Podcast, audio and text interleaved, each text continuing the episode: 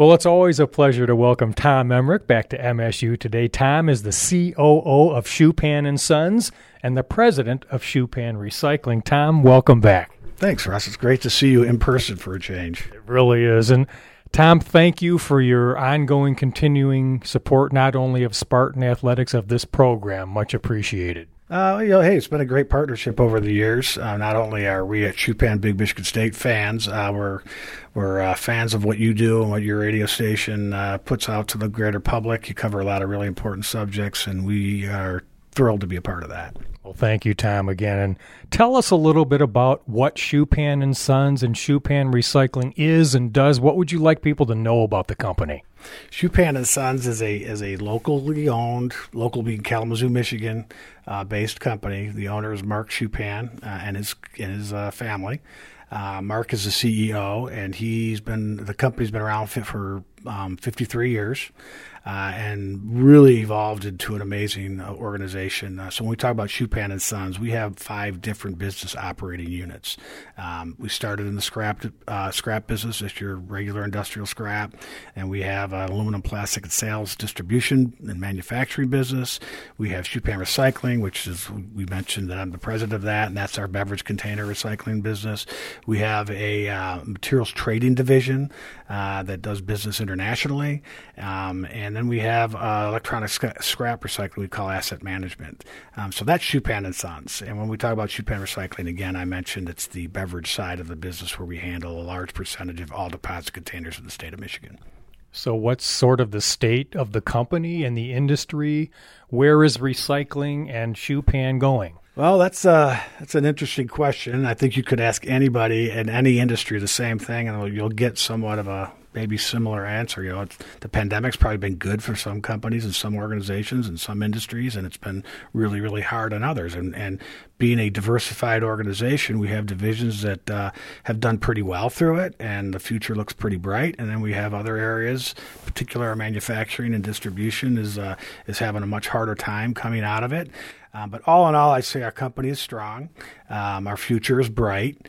Um, do we have challenges? Of course. But uh, I'm very, very excited. We, we in fact, we just uh, issued, initiated a uh, strategic roadmap. It's kind of like a long-term v- uh, vision for where we're going to go as an organization, and it's it's really people-centric, and um, and it's going to help us take our company to the next level. Well, can you talk a little bit more? You're still doing that planning, but what do you see ahead? Well, I I think um, I think let's just say in general, business uh, uh, I think is going to continue to grow. I think the economy is stronger than most people thought it would be coming out of the out of the pandemic. We're all challenged with employee issues, and uh, um, I think eventually that's going to work itself out. But it's a real, real problem for for not just Schupan but all businesses. Um, I hope within six months to a year that kind of gets behind us, and then I think you'll really see the economy take off. And how is the state of recycling in Michigan? We've heard that we sort of lag other Midwestern states, but how are we doing recycling wise? Um, I, you know, there's been a lot of efforts to try to increase what we do in Michigan. Uh, do we lag other states? Uh, we absolutely do. I think that we're now talking that we have like a 18% municipal recycling rate. That's up a couple percentage points, um, but it still lags behind the Minnesotas and Wisconsins and a couple other Midwestern states. And what what I think is important to point out is that those states actually invest a lot of uh, money uh, in um, recycling. I think it's like uh, don't have the exact numbers, but it's like 20, 25 million in Wisconsin, 15, 18 million in, in Minnesota. It might be, I might have those reversed, but, uh, you know, they put money back into recycling. Michigan doesn't, doesn't do that. I think we only spend a couple million dollars a year in, in Michigan, and that's relatively new. Um, we have relied on the deposit law as kind of like our marquee recycling uh, program in Michigan, and it's been incredibly successful, and, and we should, and there's no reason to, to look at changing that. Um, but it really comes down to funding. How much money is the state willing to put back in, and mandates. Like Michigan has really no mandates on you know, banning certain things from landfills, so other states do. The states that do have much higher recycling rates. And Tom, you recently testified to the Michigan legislature about some of these issues. How can they help? How do you hope they help? Well, I, I testified for uh, two uh, two different bills: House Bill 4443 and House Bill 4444. Um, those bills were specifically designed or, or pretty much uh, introduced by the beverage community, uh, where they are looking for a half cent per container um, tax credit.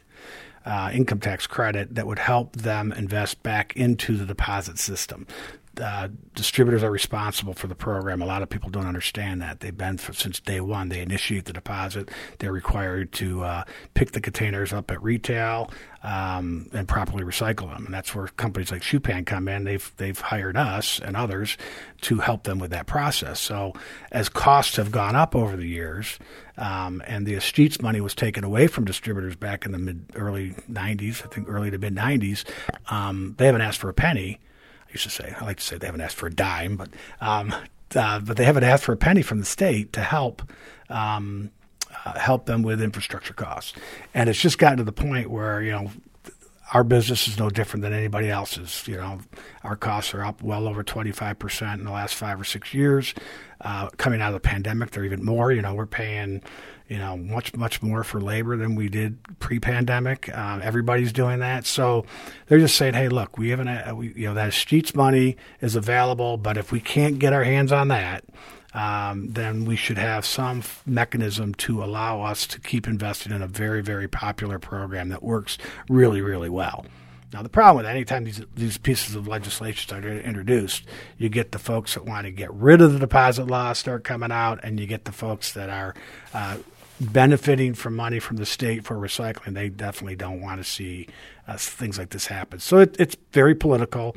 Uh, where things stand right now, which you might find interesting, is uh, the, the, the two bills passed out of the um, out of the House, and they're in committee uh, in the Senate. Um, and there is discussions going on between legislators and the governor's office to see what can they come up with that makes sense so that she uh, her office will be accepting of, of where they're going. So we're close. I'm not sure if it's going to happen. I I, uh, I, I hope it does because it's, it's, it's definitely the right thing to do. Um, you know, we, are looking at a significant investment in our Wixom operation that uh, you know we built 16 years ago, and it's like your car. Your car can only run so long; it needs to be repaired at some point or replaced, and and that's where we're at. And if we don't, then the cost of maintenance is just going to go up. Our ability to service retailers and and the consumer is going to go down, and nobody's going to be happy with that. Because it's part of the issue, Tom, that it's cheaper for municipalities to throw stuff into the landfill than to recycle it. It is expensive for curbside recycling, and you'll hear folks say that the aluminum being in the deposit system is a revenue stream that uh, that takes away from those types of efforts, and that is true. Um, but it's not. It's also not the golden goose or the golden egg or whatever you say, um, because there's another huge component that nobody ever wants to talk about, and that's glass. You know, we are handling over 300 million pounds of glass goes through the Michigan deposit system, um, Um, and it's very clean. It's 100 it's 100 percent recycled, and it's left out of curbside streams. When that stuff ends up in curbside, it contaminates everything, and it makes the curbside process much more difficult.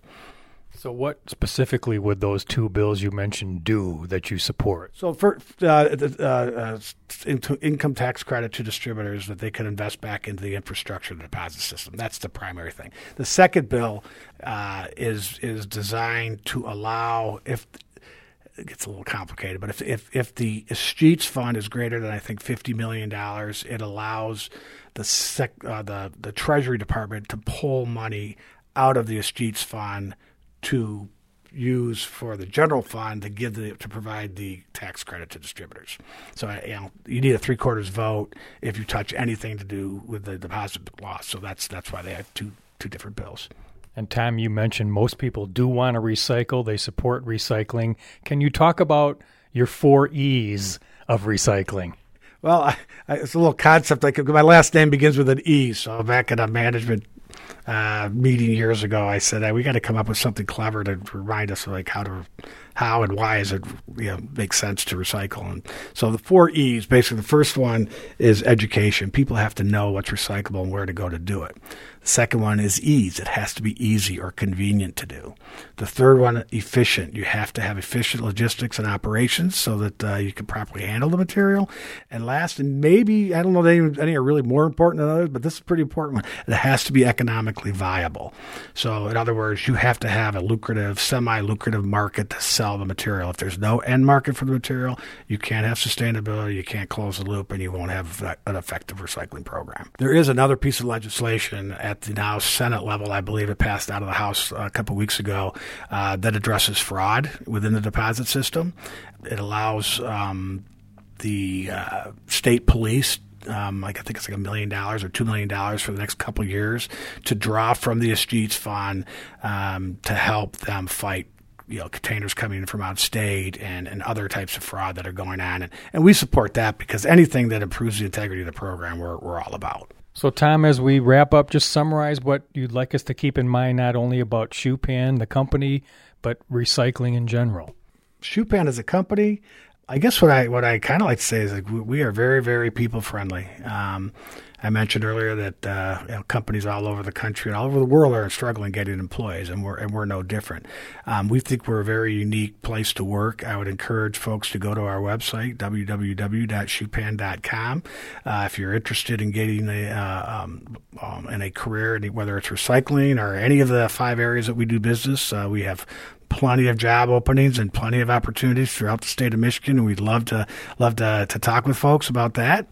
Um, and then the general state of recycling, I think I think the future's bright. I think it's exciting. I think you know, you know, there's going to continue to be uh, pressure put on the packaging industry, especially in plastics for the uh, plastics in the ocean and the waterways, and and uh, but you hear the the packaging uh, we call them brand owners are are all saying the right things, and they really are trying to do the right thing to put more recycled content back into their bottles, and and I think that effort's going to continue. So that's exciting. You know, yeah, I talked about mandates earlier. You know, they want to all do it without mandates, and I prefer to do it without mandates. But you know, again, market conditions are going to drive that, and commitment to uh, true sustainability efforts by the brand owners and the packaging companies.